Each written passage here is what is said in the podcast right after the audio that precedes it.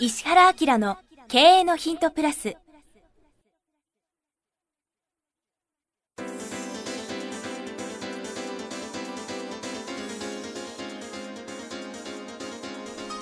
ポッドキャスト石原明の経営のヒントプラスは勝てるビジネスモデルや売れる仕組みの作り方。経営者や起業家が持っておくべき能力とその磨き方。リーダーの育成や強い組織の作り方などについて経営コンサルタントの石原明がリスナーの皆様からのご質問に直接お答えする形でお伝えしていく番組です。企業を継続発展させるためのノウハウを提供する日本経営教育研究所がお届けいたします。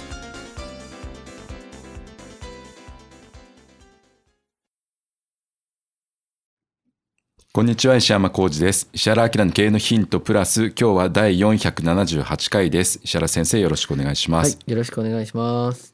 30代の方ですね。質問は個人としての金融機関在籍の意義意味について伺いたいです。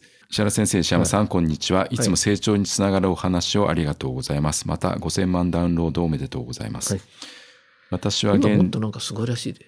5000万とかも,、まあ、もっと超えてるらしい。なんかさっき違うのには1億回って書いてたって。まだ1億回は分かんない。全然違う。はい。えっ、ー、と、私は現在、某金融機関に勤めて12年目を迎えていますと、うんうん、近年メガバンクの雇用削減や地銀新金等も含めた収益構造の悪化が叫ばれています。うん、また、新卒就職先のランキングも下降気味であり、魅力という意味で低下しているのではと感じます。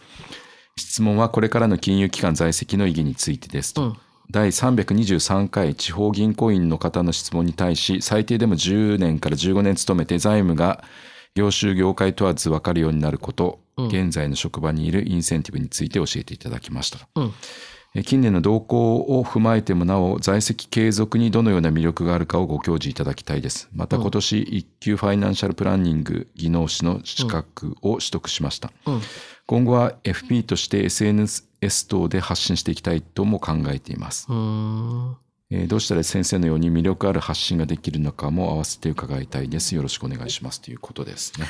はい、なるほどね。はいなるほどな。まあ、金融機関ってどんどん変わりますからね。うん、ですね、うん、変わるから、はい、多分ね、はい、その変わる中で、はい、変化が起きる中で、はい、この人が子としてい。ろんなものに興味持ってたり、はい、普通銀行の人があんまりその領域はやろうとしないなっていうところに入っていけば面白いと思うね。あなるほど、うん、まあ資本主義社会の中の銀行の役割っていうのがあって、はい、お金を増幅するっていう役割があるわけじゃん。はい、ね、で例えばそのキャッシュレスとかいろんなことが起きる中で、えーはい、銀行業ってさもうその子会社側を作って、実はその何でもやっていいっていう社会になってきてるんですよ。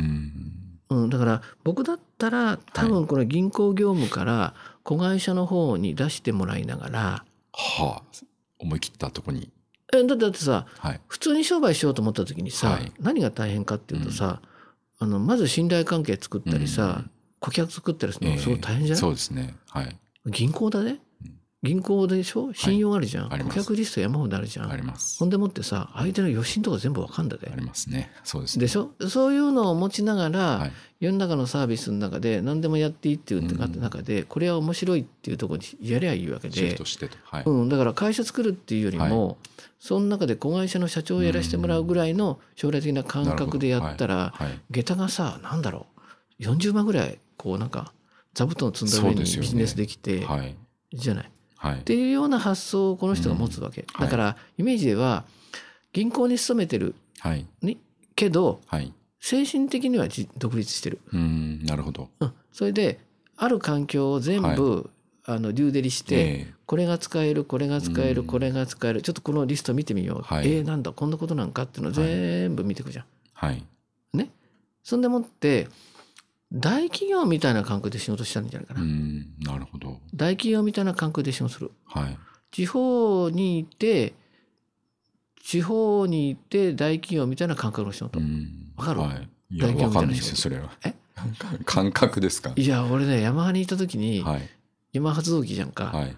ね？で、オートバイ屋さんじゃん？はい。だから、オートバイのお店の経営が見えたわけよ。はいね、何が衝撃だったかっつってさ、はい、まあ面白い社長がいて、えー、僕に現場とマネジメントってのを教えたんだな。あはい。言ったことあるじゃん。聞いてます。オートバイ乗ったことない社長がいて、えー、乗ったことがない人がってことですね。それですごいではい、どんどん成功するオートバイさん作って、えーはいなんかあんまりオートバイ乗ってないみたいな感じだけど、うん、俺免許持ってないって言われて、意味不明っていうさ、はい、え免許持ってなくてオートバイやっていいんですか？みたいなさ、はい、そしたらさ、はい、お前さ現場とマネジメント知んねえのかって言われて何ですかその現場とマネジメントって、あ,、えー、あの辺から、はい、ほう商売面白いなと思って、だからラーメン屋さんも、マネジメントっていうのと現場でラーメン作る人ね、クリーニング屋も違うし、ねオート屋も違うしっていうさ、銀行もそうじゃんか？だから、ビジネスっていかに早めにマネジメント能力を身につけるかみたいなんだよっていうのを教わって、ほうと。俺はマネジメントできるから何業でもできんだってなって、へえすごいなぐらいからさ、興味持って、じゃあもっとでかい会社って何してんだろうと思って監査法人行ったわけよ。監査法人に行って巨大企業のまあ僕は何もできないけど、システムを勉強したり、なんだろう物流の監査のチームとか入ったわけでしたから、分かったことで驚愕の事実っていうのがあって、はいはい、大企業ってどうやって仕事してると思う？どうやって仕事してるっていうか分業ってことですか？分業ってどういうこと？いやこの人はこれやってるああえっとそれは中身の中身じゃん？中身のマネジメントじゃん、えー、大企業って経営の仕方が中小企業と全然違うのね、うんはい、どうやってやってもとどうやってやってる？僕がいたとこも割と大企業だったと思うんですけど、うん、あの大企業どうやってやってた？大企業ってどうやって仕事してた？どうやって仕事やってるってどそのどうやってっていうのはどこの部分ですか？どうやって収益上げたか？売上利益どうやって作ってたか？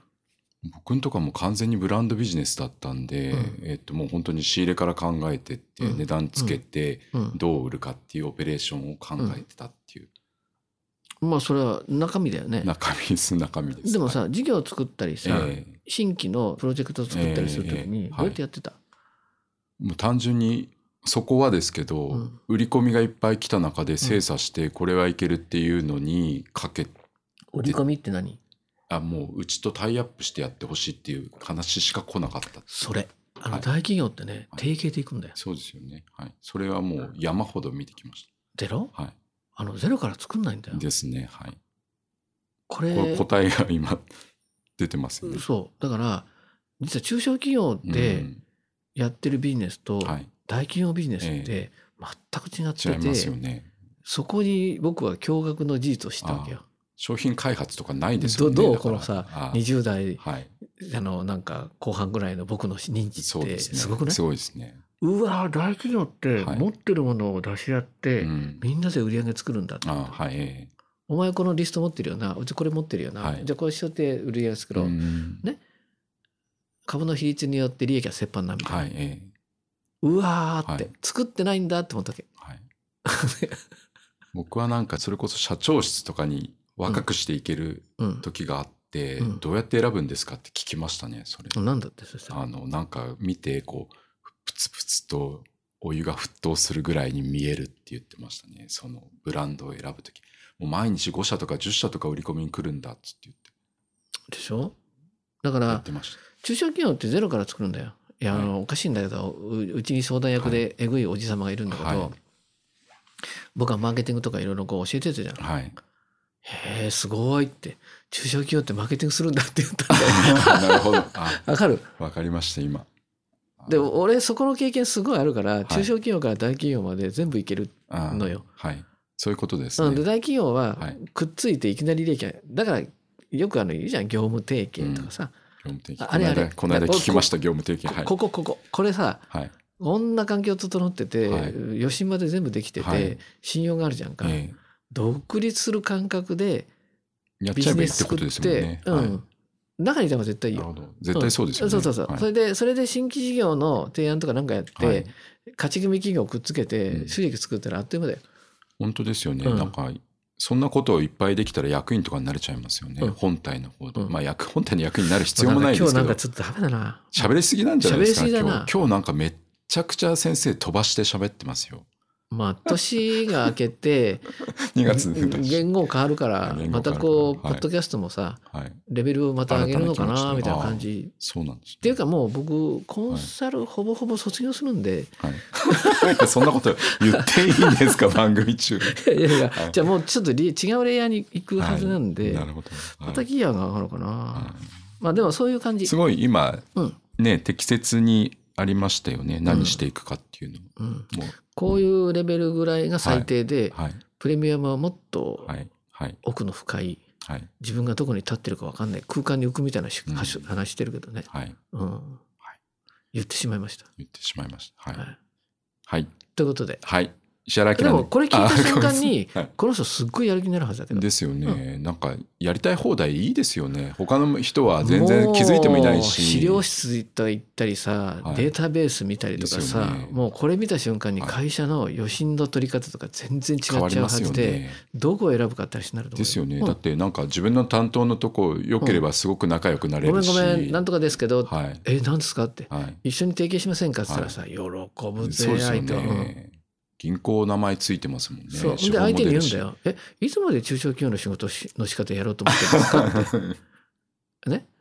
違いますよ、お金の儲け方の違いは。はい、あの、ついでにこの会社を持ってきましたからって言ったらさ、うん、もう相手の企業から見たら、はい、新規事業を提案してくれる神のような存在で。うん、そうですね。ほんでさ、はい、地方ですしね。後ろに銀行いるんだよ。はい。もう鉄板ですよね。お金も入ってくるぜ。はい。ですね。うん。昨日聞いた話とちょっとなんかもう今オーバーラップしててすごくそんな感じの話でしたね、あのホワイトボードに書いて説明していただいたんですけど。昨日実は石山君と1時間ぐらい時間があったから今後どうするかねみたいな、い、や俺は最近こんなこと考えてるよっていうね、話してたんだけどね。なるほど。ということで、はい。喋りすぎてしまいました。はい。はい、石原明の経営のヒントプラス今日は第478回でした。石原先生ありがとうございました。はい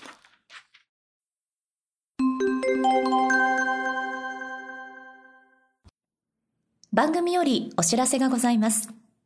当番組は第1回より無料で公開しておりますが、番組回数の増加により、ポッドキャストの登録数の上限に達したため、iTunes やポッドキャストアプリで、すべての回をお聞きいただくことができなくなっております。ウェブサイトでは、第1回からすべての回をお聞きいただけますので、ウェブサイト、石原明 .com のポッドキャストのバナーからアクセスしていただき、経営のヒントプラスをお楽しみください。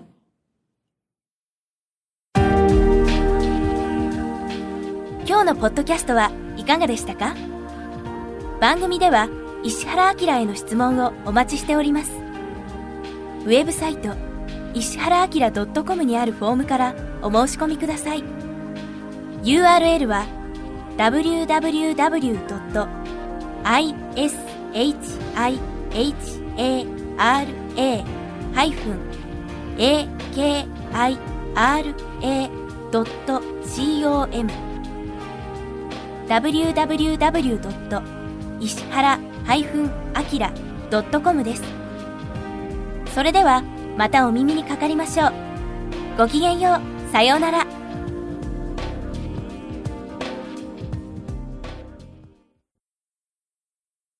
この番組は、提供、日本経営教育研究所、ナレーション、岩山千尋によりお送りいたしました。